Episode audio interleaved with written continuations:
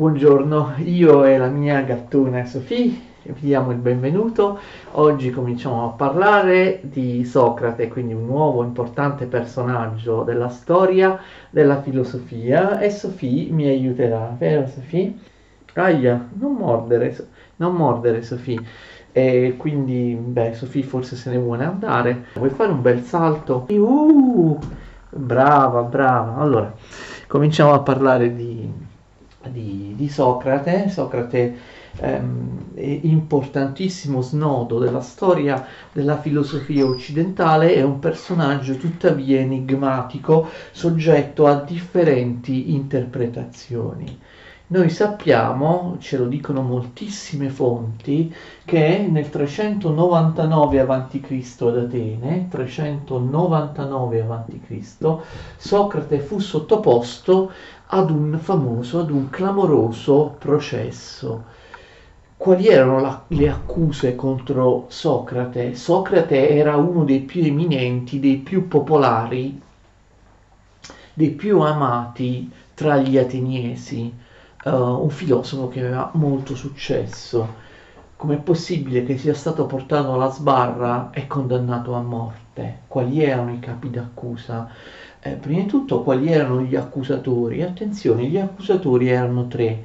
Il primo era Meleto, diciamo così, il primo, che, ehm, che ehm, aveva materialmente presentato l'accusa i capi d'accusa li aveva depositati presso l'Arconte Re, quindi aveva dato proprio il via al processo. Però a lui si erano uniti altri accusatori, in particolare Anito e eh, Licone. Licone si era occupato soprattutto delle fasi preparatorie del, del, processo, aveva avuto un ruolo diciamo più pragmatico. Chi erano? Meleto, Anito oppure Anito, pronunciate come volete, e Licone.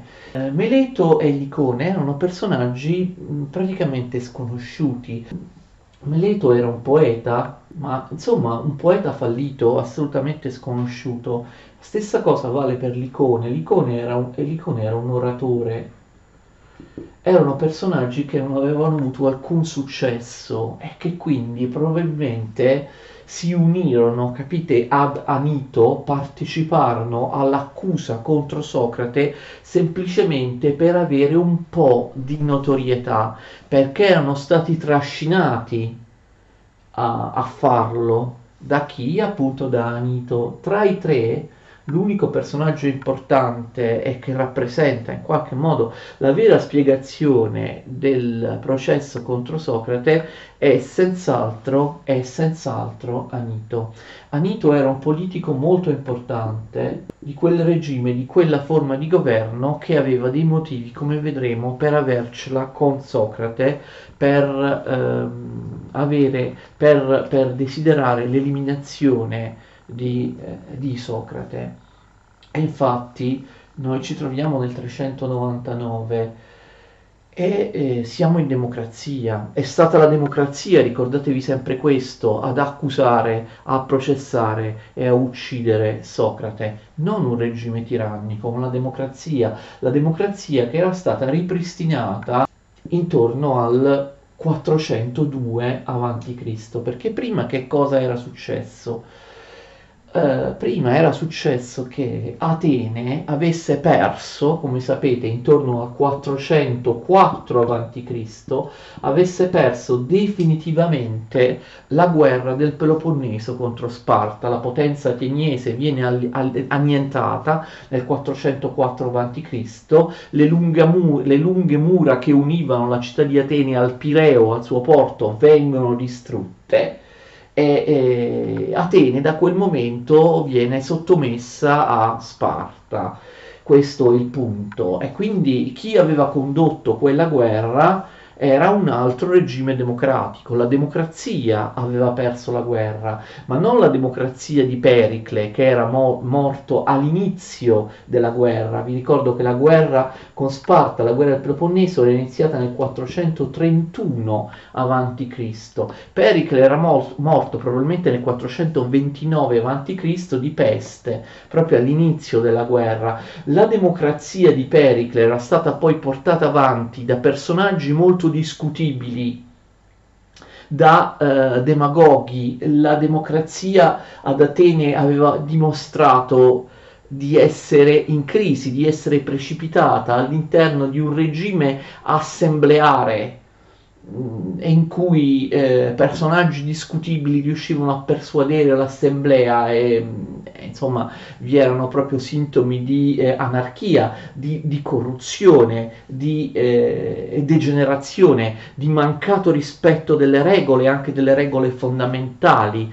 delle, della, della, Costituzione politica ateniese. Questa democrazia in qualche modo impazzita, in qualche modo eh, de- degradata, molto demagogica, aveva portato Atene alla sconfitta nella guerra contro Sparta nel 404. Attenzione che cosa era successo? Che dopo la sconfitta la democrazia ateniese fu ribaltata 403 a.C da un regime tirannico, o meglio oligarchico, il regime dei 30 tiranni, a capo del quale vi era Crizia, un regime molto duro, molto dispotico e mh, di simpatie filospartane Cos'era successo? Nella parentesi breve, dopo la sconfitta ateniese del governo dei 30 tiranni, che durò non più di otto mesi, molti della fazione democratica furono uccisi, moltissime persone, ancora di più furono quelli mandati in esilio.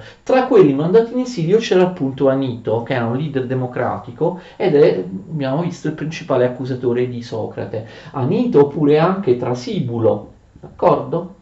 Poi, dopo soli otto mesi, abbiamo visto, circa nel, 1400, nel 402 a.C., il regime dei 33 anni viene abbattuto e ritorna la democrazia.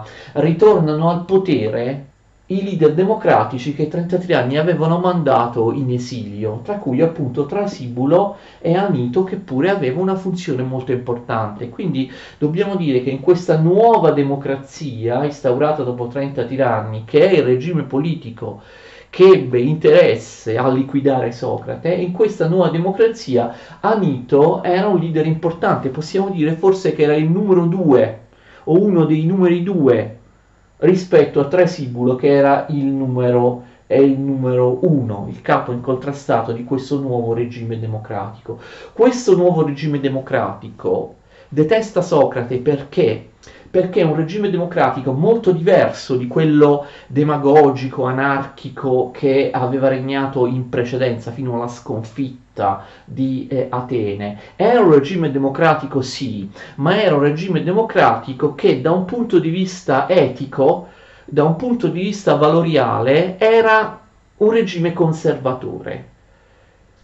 Cioè era ostile a personaggi nuovi che avevano rinnovato la, la cultura la filosofia, come i sofisti e Socrate. Venivano odiati sofisti e Socrate, accunati tra di loro nell'ottica di Trasibulo e dei nuovi democratici, perché avrebbero portato a delle idee nuove, anche e soprattutto mh, nei confronti dei giovani, idee anticonformiste o eh, relativistiche eh, che avrebbero favorito il logoramento della morale, della religione, dei costumi tradizionali. Quindi erano, sicuramente erano democratici quelli che uccisero Socrate, il, il, governo, il governo che all'epoca era dominato da Trasibulo, erano democratici nelle, nelle, nelle procedure, cioè da un, um, da un punto di vista strettamente da un punto di vista strettamente politico, però comunque erano fortemente conservatori, volevano, volevano eh, rinnovare, riportare in vita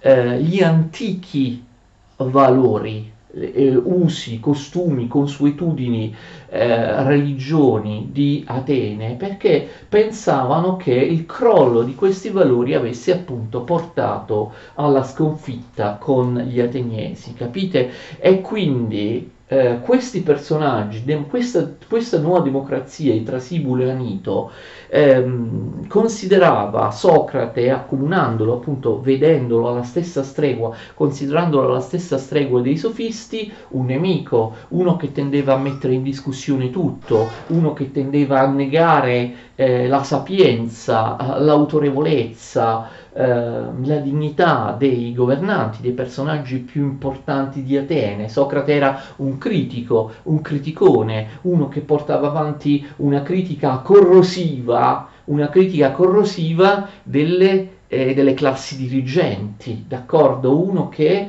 eh, Socrate insieme ai sofisti, uno che veniva considerato un personaggio che aveva finito per screditare la democrazia o il potere politico individuale. Vedremo meglio in seguito quali, so, quali, quali, quali, sono, quali, fossero le vere motivazioni, le ehm, vere motivazioni da parte dei leader democratici eh, contro Socrate e i motivi della loro ostilità contro Socrate. Vedremo meglio dopo in maniera più precisa, più approfondita, più sottile mm, quali, quali, fossero eh, le, loro, i loro motivi per, per, per, considerare Socrate un personaggio sto, scomodo, un personaggio pericoloso.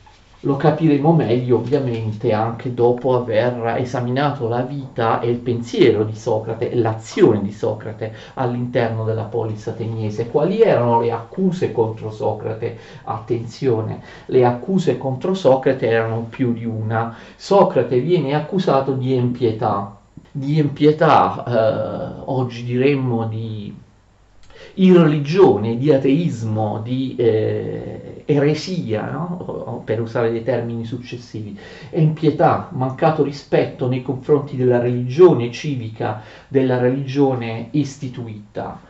In pietà eh, il capo d'accusa diceva più nello specifico Socrate non crede negli dei della polis e anzi introduce nuove divinità il che sembra insomma un po' in contrasto con l'ateismo, infatti Socrate, come vedremo, lo metterà in evidenza nel suo discorso, nel discorso con cui si difende in tribunale, cioè Socrate viene contemporaneamente accusato di ateismo, come tra poco vedremo, ma, eh, ma, viene contemporaneamente accusato anche di qualcosa che è in contrasto con l'ateismo, cioè il, eh, l'accusa è quella di credere in divinità differenti rispetto a quelle della città, rispetto a quelle della religione tradizionale, istituzionale.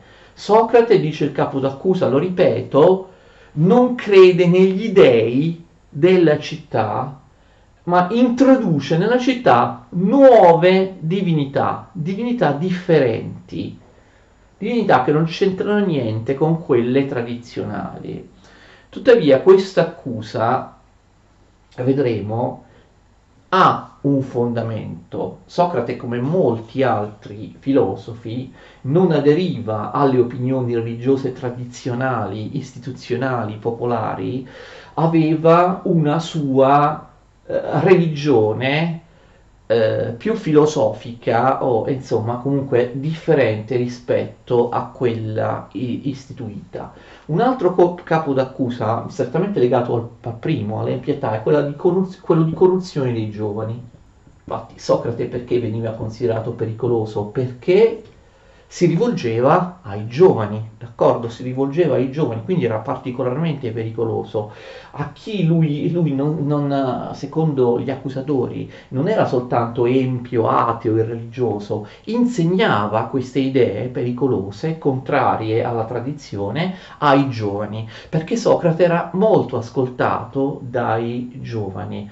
Socrate dirà nel suo discorso di difesa che eh, non era in realtà lui ad andare a cercare i giovani, ad andare a cercare coloro con cui eh, parlare, ma erano i giovani che spontaneamente venivano da lui e volevano ascoltarlo, volevano insegnamenti, volevano insegnamenti da lui. Comunque Socrate era popolarissimo tra i giovani, quindi corruzione dei giovani perché? Perché Socrate, insegnava queste idee considerate inaccettabili dagli accusatori, le insegnava appunto ai, ai, ai giovani.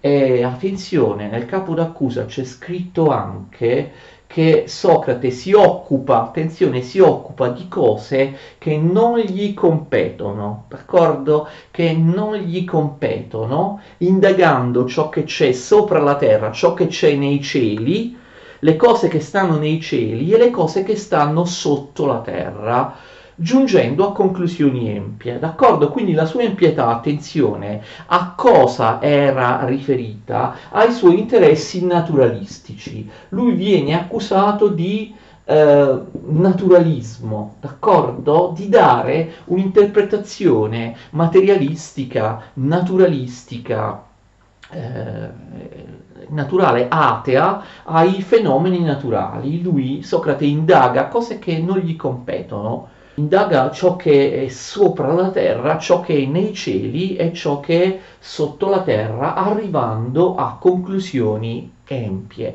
Quindi Socrate viene visto come un naturalista, come un filosofo della fusis.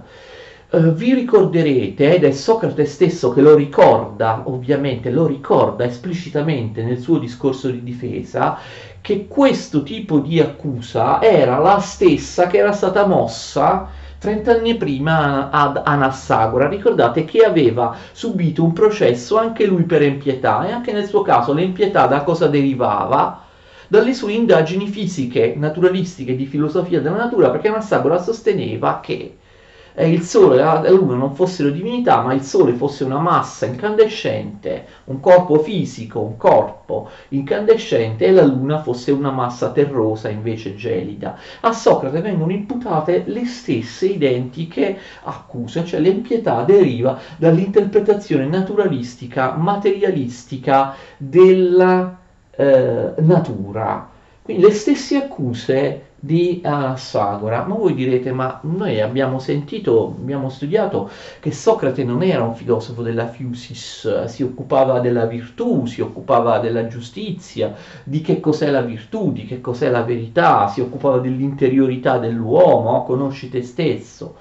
Attenzione, questo è vero sicuramente nella seconda parte della vita di Socrate, però Socrate in gioventù era stato un, natura- un naturalista, come poi ripeteremo in seguito, ed era stato proprio un discepolo di Anassagora, Anassagora che eh, si era trasferito come abbiamo visto se avete seguito le mie lezioni di Anassagora, ad Atene, diventando un collaboratore, un consigliere di Pericle. Ehm, cosa vuol dire questo? Vuol dire, forse avete già capito, che si tratta di accuse vecchie, cioè che si tratta di accuse che fanno riferimento alla giovinezza di Socrate, al primo periodo, ai primi 40 anni, diciamo così, della vita, eh, della vita di Socrate, accuse che erano diventate accuse probabilmente false, d'accordo, ma che comunque erano diventate un luogo comune, erano molto diffuse all'interno della cittadinanza,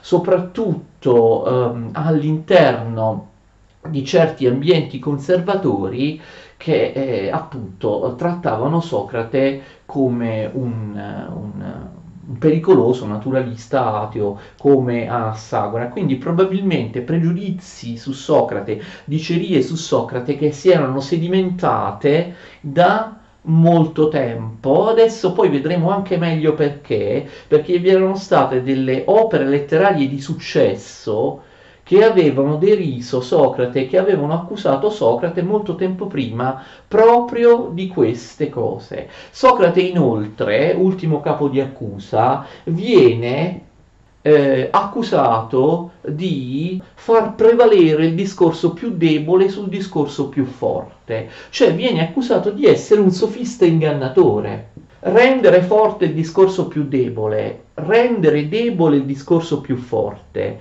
Questo è un frammento che viene attribuito a Protagora, il primo e più importante dei sofisti. Quindi Socrate viene anche accusato uh, di... Eh, di essere un sofista, di essere un ingannatore, di essere uno che con le abili, sofisticate armi della retorica, tipiche dei sofisti, con le armi del dialogo, dell'arte della persuasione retorica dei sofisti, inganna, rende più forte il discorso più debole, d'accordo? Quindi ehm, ingannando, offendendo la verità, quindi corrompe i giovani eh, non solo perché eh, insegna delle teorie naturalistiche atee empie, ma corrompe i giovani anche perché insegna loro la tecnica della persuasione eh, ingannevole, la tecnica del, dell'imbrogliare, dell'ingannare eh, con i discorsi come, eh, com, come, come, i sofisti, come, i sofisti, quando vengono visti ovviamente in maniera, in maniera negativa. Tutte queste accuse, attenzione, sono le stesse, proprio con le stesse parole che erano state formulate 30 anni prima in una commedia di Aristofane. Quindi vedete, riprendono un cliché che era stato attribuito a Socrate già da, uh, da decenni precedenti. Lo vedremo poi meglio in seguito. Chi era Socrate quando è nato? Abbiamo notizie sulla, sulla sua vita, perché solo ovviamente commentando la sua vita e il suo pensiero potremo poi arrivare a capire meglio quali sono le strategie, le, le motivazioni, eh, quali sono um, eh, le, le cause che l'hanno portato al processo. Quindi come vedete eh, anch'io un po' con una tecnica sofistica, retorica, ho iniziato dalla fine, ho iniziato dal processo che condanna a morte Socrate Riprenderemo invece il processo, la condanna a morte nei dettagli, così come sono descritte in alcune opere, eh, come sono descritti in, op- in, alcune opere di Platone, alla fine della nostra trattazione di eh, Socrate. Socrate nasce ad Atene ed è un ateniese doc al 100% perché sia suo padre sia sua madre erano ateniesi. Sapete, se avete, se, se avete avuto sentore di storia greca, che era difficilissimo per uno straniero ottenere la cittadinanza ateniese. Soltanto chi avesse avuto padre e madre ateniese poteva avere la cittadinanza la cittadinanza ateniese. Socrate nasce ad Atene circa nel 470 a.C. Suo padre si chiama Sofronisco, sua madre si chiama Fenarete.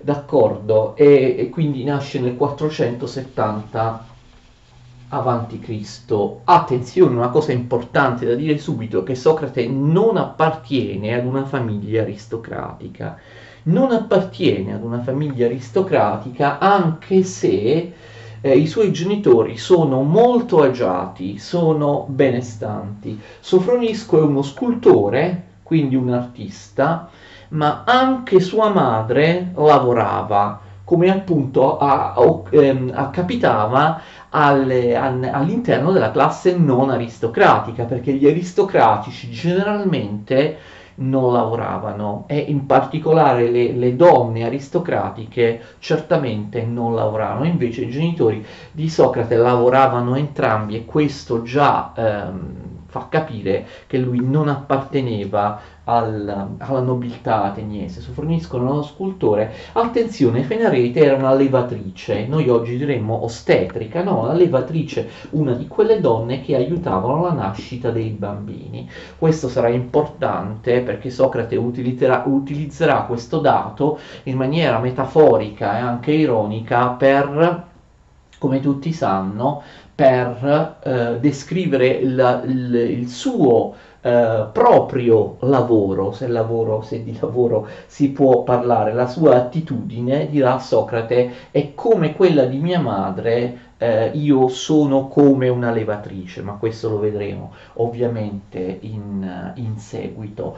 E quindi la uh, formazione di Socrate avviene proprio a metà del, del V secolo a.C., eh, durante il periodo di massimo splendore anche culturale e artistico di Atene, l'Atene di Pericle, in cui anche dal punto di vista della filosofia, ma non solo dal punto di vista della, della, della, della, letteratura, della tragedia, della cultura in generale, Atene era diventata la città leader del mondo, del mondo greco, con una democrazia radicale in cui vi era la totale libertà di eh, espressione quindi Socrate sin da giovane viene a contatto con personaggi molto importanti, per esempio della filosofia, appunto con uh, sofisti come Protagora o o Gorgia o altri, oppure con eh, i grandi scrittori di, di, tragedie e così via. Infatti,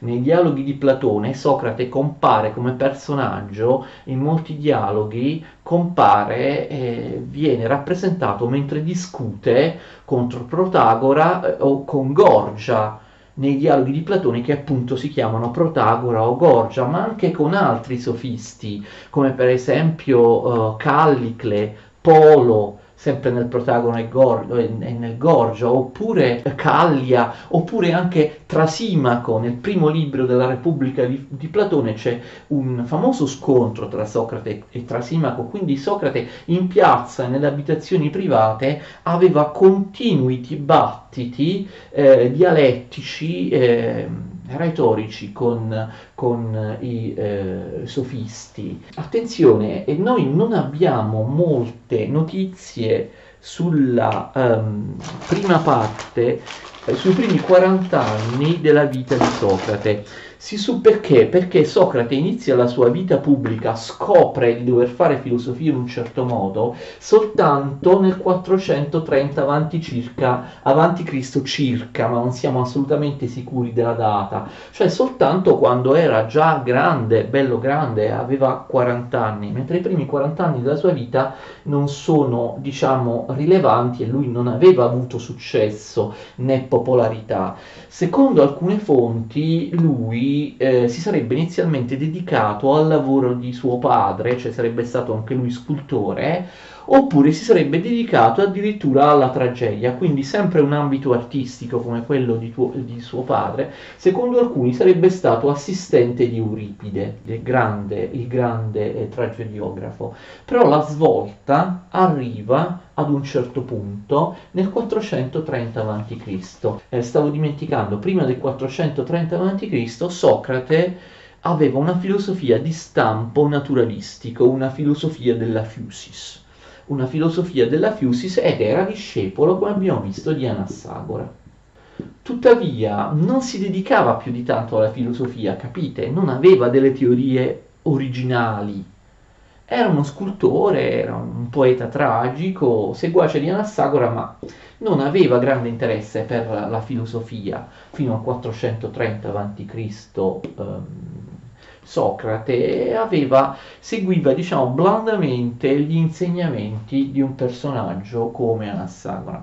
Nel 430 arriva la, arriva la svolta, arriva la svolta e, e, perché? Che cosa succede? È lo stesso Socrate che lo racconta nel suo discorso. Ehm, con cui si difende al processo contro di lui nel 399 discorso che ci è stato ricostruito da Platone, ovviamente è un'opera importantissima di Platone, chiariremo in seguito questo fatto, l'apologia di Socrate di Platone. Non è Socrate che scrive, anche perché Socrate per scelta decide di non scrivere niente. Lui affida il suo insegnamento esclusivamente all'oralità, alle discussioni orali. Non scrive alcun tipo di opera. Quindi noi abbiamo, eh, questa è, è una famo, famosa, famosa opera all'interno della letteratura greca, la ricostruzione, non sappiamo quanto fedele purtroppo, del discorso in sua difesa che Socrate eh, attua e pronuncia in tribunale appunto l'apologia. Apologia significa difesa, no? Apologia di Socrate, l'apologia di Socrate non fatta da qualcun altro, l'apologia di Socrate, la difesa no? avvocatizia di, di, Socrate in tribunale pronunciata dallo stesso Socrate. Socrate è molto abile, è, è un re dei discorsi e quindi non nomina un avvocato che, eh, che, pronunci la difesa al posto suo, si difende da solo, parlando da solo, ciò che era consentito durante il, il processo dalle regole della, della, democrazia ateniese. E quindi che cosa dice Socrate nell'Apologia? Socrate correttamente e intelligentemente afferma, come abbiamo detto prima, che i veri motivi per cui lui è stato portato alla sbarra, per cui lui eh, rischia di essere umiliato eliminato, quantomeno screditato, non sono quelli contenuti nei capi d'accusa, d'accordo? Quelli magari, quei motivi sono soltanto una copertura. Ricordate, nei capi d'accusa vi era scritto eh, è in pietà, non crede negli dei della polis, crede in altre divinità, che introduce nella polis che non c'entrano con la religione tradizionale, è ateo, comunque arriva a conclusioni empie, atee, osservando quello che c'è nei cieli, sotto la terra, inganna i giovani e così via, ma in realtà le vere motivazioni del processo della condanna di Socrate non sono quelle, l'abbiamo visto, le vere motivazioni sono motivazioni politiche c'erano tanti sofisti ad Atene, c'erano tanti empi atei naturalisti ad Atene, ma certo non venivano portati a processo. Socrate, quello che dava fastidio di Socrate non era il fatto che fosse ateo, posto che fosse vero, o che fosse un, nat- un naturalista, materialista, uno che desse spiegazioni materialistiche e naturalistiche ai fenomeni della natura, o che fosse un abile retore che riusciva a, pa- a far passare per vero un discorso falso. Le vere motivazioni, e per questo Anito, che è un leader politico del regime democratico di Atene, è in prima linea con la sua faccia ad, ad accusarlo, le vere motivazioni sono motivazioni politiche, e l'abbiamo visto lo vedremo meglio in seguito. Socrate eh, veniva visto come qualcuno che corrodeva i principi di base e la legittimità stessa dei governanti eh, del regime democratico e di magari di qualunque, di qualunque di qualunque regime, eh, di qualunque regime eh, politico, perché lo stesso Socrate dice nell'Apologia di Socrate scritta da Platone, dice per bocca di Platone che eh, queste accuse dei capi d'accusa che gli vengono rivolti sono tutte accuse vecchie no? che riguardano, che riguardano um, i, i, primi decenni della sua vita che erano um, rimaste insomma che erano, che erano rimaste diffuse all'interno del popolo ateniese sin dalla commedia di Aristofane di cui diremo in, in seguito. Ma la vera motivazione delle, delle, del processo a Socrate, la vera motivazione che spinge a portare Socrate sotto processo è un'altra, rappresenta il suo, è, è rappresentato dal suo metodo di interrogare, il, la famosa interrogazione, famoso, uh, la famosa domanda socratica e della sua della sua vocazione come filosofo della morale e della politica successivi al 430. Cosa era successo nel 430? Un evento ben preciso. Un amico di Socrate che si chiama Cherefonte, è Socrate stesso come personaggio dell'apologia di Socrate di Platone che ce lo racconta, Cherefonte, si reca all'oracolo di Delfi. Sapete l'importanza degli oracoli e delle dei pronunciamenti, dei decreti, degli eh, oracoli nell'antichità, l'oracolo di Delfi. All'oracolo di Delfi tu eh, potevi porre delle domande, poi ti rispondeva una sacerdotessa, una pizia, una sacerdotessa che era... Eh, che era un personaggio un po' uh, agitato, si, si, dimenava, si contorceva, urlava, questa pizia era proprio come se fosse eh, invasata dagli dei, no? andava in uno stato di, eh, di trance, comunque di, invasa- di invasamento divino, pronunciava delle parole spesso sconnesse dava, come un po' tutti gli oracoli del, del, dell'antichità, dei responsi, il responso dell'oracolo, che spesso non era chiaro, un responso che spesso era enigmatico, doveva essere interpretato, perché non era, non era assolutamente chiaro. In questo caso invece la Pizia risponde in una maniera stranamente molto chiara, diretta e, e ed estremamente netta. Qual è la domanda di Cherefonte all'oracolo di Delfi? Cherefonte va a chiedere a Delfi esiste qualcuno, esiste qualche uomo che sia più sapiente di Socrate?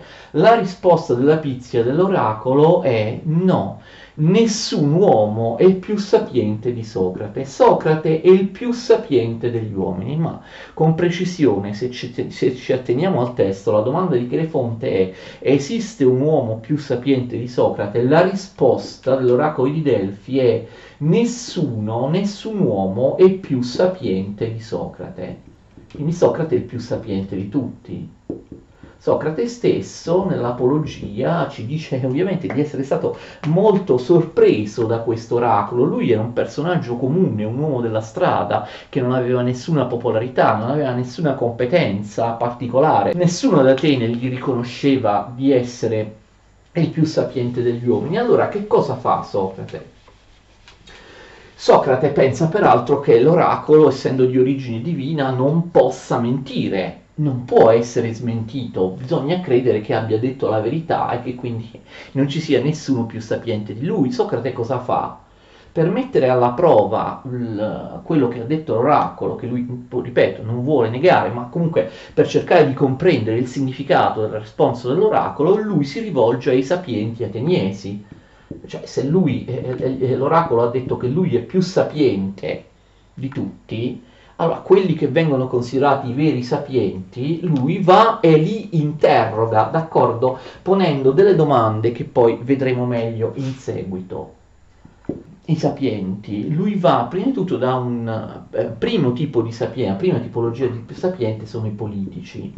Fa delle domande, vedremo poi, ripeto, in seguito quali sono le, le domande di Socrate e Socrate è insoddisfatto delle risposte cioè eh, nessun politico, anche personaggi più importanti, personaggi più colti, più importanti, eh, gli danno eh, impressioni di sapienza. Lui si convince che tutti i politici, governanti, personaggi più importanti di Atene siano ignoranti, abbiano una sapienza falsa, una sapienza eh, una, una, sapienza fallace, la loro sapienza sia soltanto apparente. De Socrate non è mai soddisfatto delle risposte alle sue domande. Vedremo in seguito che Socrate fa delle domande di tipo generale, universale. Il politico deve eh, approvare una legge o portare avanti un atto, una, un'azione politica. Per farlo dovrebbe sapere che cos'è il giusto, l'ingiusto, che cos'è la virtù. Ecco, eh, i politici hanno una sapienza particolare, sanno come funzionano le istituzioni, hanno una, una, delle conoscenze tecniche ma a livello più universale e generale, quando gli si chiede loro che cos'è la virtù, che cos'è il giusto, che cos'è l'ingiusto, eh, come si determinano legge giusta o ingiusta, i politici non sanno rispondere a questo tipo di domande che Socrate pone. E allora Socrate inizia a pensare che che la sapienza umana, come dice lui letteralmente nell'Apologia, la sapienza umana vale poco, che nessuno è veramente sapiente, d'accordo? Che siamo tutti ignoranti e che il significato eh, della, della, dell'oracolo, della risposta dell'oracolo di Delfi voglia appunto sostenere questo, d'accordo? Socrate va a interrogare i sapienti e scopre che la loro sapienza è è fasulla, è assolutamente, è assolutamente fasulla. È, è una sapienza che è appunto esclusivamente settoriale, ma non è un, una sapienza di ciò che è più importante, di ciò che è universale, di ciò che è generale. E quindi Socrate mantiene l'idea di non essere sapiente, però pensa che anche gli altri che vengono considerati più sapienti, più sapienti di lui non lo siano, non sappiano niente, nessuno di noi sa niente, d'accordo? E quindi la spiegazione dell'oracolo di Delfi sarebbe che Socrate è il più sapiente degli uomini, perché? Perché è ignorante esattamente come gli uomini, ma ha rispetto a tutti gli altri almeno una cosetta, una cosa piccola in più. Cioè Socrate è consapevole di non sapere, so di non sapere, mentre gli altri uomini, compresi famosi politici e rinomati politici, mentre gli altri uomini pensano, pretendono di sapere e invece non sanno. Sono ignoranti tutti, ignorante Socrate e ignorante sono i politici, però i politici pretendono di sapere e si sbagliano, mentre invece Socrate, ignorante come loro, perlomeno sa, è consapevole e cosciente di non sapere, di essere ignorante. Quindi Socrate è più sapiente rispetto agli altri uomini, perché tutti gli altri uomini sono ignoranti, tutti siamo ignoranti, però tutti gli altri uomini pretendono di sapere. Socrate invece sa di non sapere e quindi paradossalmente, ironicamente, è più sapiente degli altri. Questo è il famoso motivo, è il motivo iniziale proprio del pensiero, della filosofia di Socrate, il famoso tema dell'ignoranza socratica. Socrate dice nell'Apologia non si rassegna, va ad interrogare altre tipologie di sapienti, va a interrogare i poeti.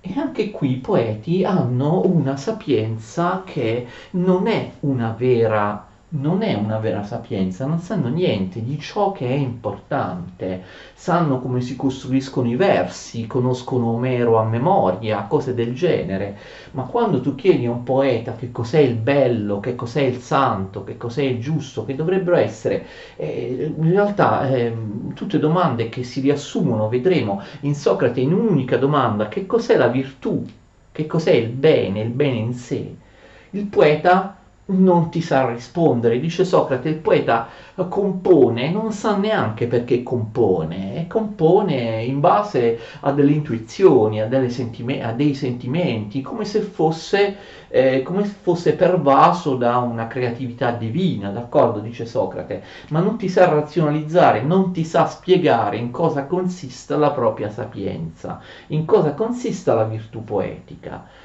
Socrate poi come terza e ultima categoria, attenzione, questa ha una certa importanza, va anche dagli artigiani, quindi Socrate non disprezza la sapienza pratica, la tecne, d'accordo? L'artigiano che sa um, costruire una casa oppure eh, una sedia oppure qual- qualunque altra cosa, un oggetto manuale, materiale, va dagli artigiani e cosa succede? Anche qui resta molto deluso, cioè gli artigiani non, non hanno alcun tipo di sapienza. Fate attenzione perché se leggete con attenzione l'apologia di Socrate vi rendete conto che Socrate tratta gli artigiani molto meglio dei politici e dei poeti eh, sostiene che gli artigiani quantomeno hanno una sapienza pratica, cioè hanno una sapienza, sanno come costruire la sedia oppure la casa, sanno quali sono i materiali, come bisogna eh, sagomarli, come bisogna metterli insieme eh, in modo che non crollino, in modo, cioè, sa, almeno sanno, sanno produrre qualcosa hanno una sapienza pratica perché loro si occupano di cose pratiche a differenza dei politici e dei poeti. Quindi per Socrate gli artigiani una, un minimo di sapienza in più rispetto ai politici e ai poeti ce l'hanno, ma soltanto appunto delle cose pratiche. Quando si tratta di dire che cos'è il bello, che cos'è il buono, ehm, non lo so, che cos'è l'efficiente, l'utile, quando magari nel loro caso, nel caso degli artigiani, eh, devono determinare cos'è più utile quando, quando, costruiscono qualcosa e loro non te lo sanno dire. Attenzione, Socrate nell'Apologia non fa riferimento a queste cose che vi, sta, vi sto dicendo, cioè al, al, tipo di domande precise che lui rivolge a queste categorie e al motivo per cui queste categorie danno a Socrate una risposta che dal punto di vista di Socrate è insoddisfacente. Queste cose che vi sto dicendo io non le dice Socrate nell'Apologia, mitologia le dirà eh, attraverso Platone in altre opere, quindi sto facendo delle anticipazioni. Socrate dice semplicemente che queste categorie sono prive di eh, sapienza. Socrate dice anche una cosa che di solito è trascurata nei testi, nei manuali, nelle sintesi che presentano il pensiero socratico, perché sempre se noi andiamo alla fonte diretta, alla lettura del testo originale, troviamo uh, delle verità, delle specificazioni che spesso si perdono a volte nelle, eh, nelle sintesi, nelle interpretazioni, nelle presentazioni del pensiero eh, di qualcun altro, bisogna sempre andare invece a leggere il testo originale. Socrate dice che il motivo della mancanza di sapienza di queste tre categorie con cui lui esaurisce la sua ricerca sta anche nel fatto, attenzione, questo potrebbe essere una cosa molto moderna, che tutti questi personaggi di queste categorie politici, poeti o artigiani pensano, attenzione, non solo di avere sapienza nella loro arte particolare, ma di avere sapienza in tutto. Cioè sono presuntuosi non solo pensano di saper fare il loro mestiere, ma essendo considerati sapienti, pensano di essere sapienti in generale, cioè pensano di sapere tutto, anche relativamente agli altri mestieri, alle altre materie, agli altri ambiti di cui non sono specificamente competenti. Cioè, come succede magari oggi, capite, sui social network, e noi andiamo a scrivere di tutto, pensando di sapere tutto, di avere una, una, un'opinione opinione su tutto, dalla politica internazionale alla, alla medicina e, e, così via. No, questo è uno dei motivi perché denota la falsa sapienza, cioè la presunzione di conoscere non solo la propria materia, il proprio ambito, ma di essere sapienti in tutto, cioè in maniera onnicomprensiva.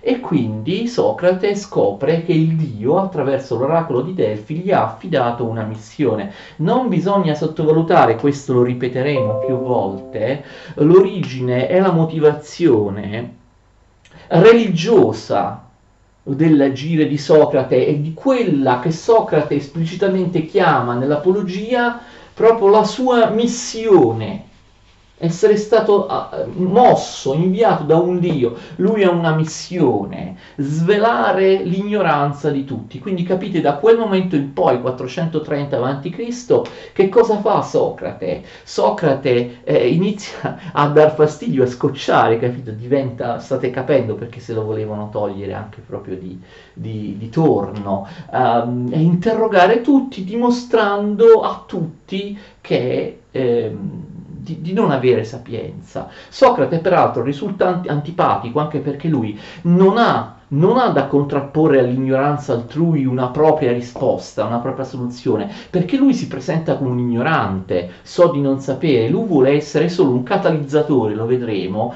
uno che eh, tira fuori da ciascuno la propria sapienza che è al, al suo interno, ma Socrate, non, quindi Socrate che cosa fa? Eh, cioè invece di costruire, distrugge, cioè è, è, ha un ruolo puramente confutatorio, demolitorio, eh, fa delle domande sulla virtù, sulla, sulla sapienza, sul, sul, su che cos'è il giusto, lo vedremo quali sono poi le domande, i contenuti e la tecnica del domandare socratico, non riceve mai le risposte soddisfacenti, spinge l'interlocutore a dare una seconda e una terza risposta, ma poi non c'è una conclusione, Socrate le demolisce tutte. È così, questo dice di essere la sua uh, missione, cercare di star dietro tutti, di non lasciarli, di non mollarli mai di, eh, nell'ambito della virtù. Vuole sapere quali, qual è la virtù, che cosa ognuno definisce come virtù eh, quali sono i fondamenti dell'agire umano di qualunque professione, di qualunque sapienza, il bene, il bello, il santo, il giusto, nessuno gli dà una risposta conveniente e lui continua a confutare dicendo di non sapere niente, presentandosi come un uomo della strada, un ignorante. E quindi ovviamente questo dà molto fastidio, capite adesso perché vogliono levarselo di torno. Socrate appare come uno che mette in discussione la dignità, che mette in discussione la competenza lo stesso, di, e lo stesso diritto di governare dei governanti, dei magistrati, degli alti ufficiali e così via, svena, svelandone la loro... Ehm, la loro eh, ignoranza, svelando, andando dappertutto, eh, svelando, svelando l'ignoranza. E quindi dal punto di vista chiaramente del potere politico, del potere costituito dalla democrazia dell'epoca, Socrate appariva, eh, come i sofisti, appariva corrosivo, appariva un, un, un, critico spietato, un critico spietato della democrazia, ma anche di qualunque forma di governo, perché metteva in evidenza che ogni tipo di eh, presunto sapiente, di governante, in realtà non aveva le basi, le basi teoriche eh, le basi intellettuali per poter esercitare l'arte del governo, della magistratura o di qualunque altra cosa, anche di eh, professioni, di professioni diverse, perché era appunto, era appunto un ignorante. Quindi Socrate viene visto dal potere politico come uno che non fa altro che distruggere l'oggettività della legge, le pretese di poter distinguere il bene dal male dal punto di vista dei, da, da, parte dei, eh, dei, reggitori dello Stato, dei, dei magistrati e eh, di, di, tutti, eh, di tutti gli altri. Uno che mette quindi proprio in discussione eh, la possibilità che esista, da, che esista realmente una legge, che esista davvero un fondamento per la legge, per la morale e per il governo. Ma per capire meglio Socrate, per capire poi anche il pensiero, la filosofia e il tipico dialogare socratico, bisogna dire di più ancora sulla vita di Socrate, sulle sue caratteristiche del carattere, quindi ci vogliono ancora molti elementi biografici che vedremo nella prossima lezione. Arrivederci, grazie per ora.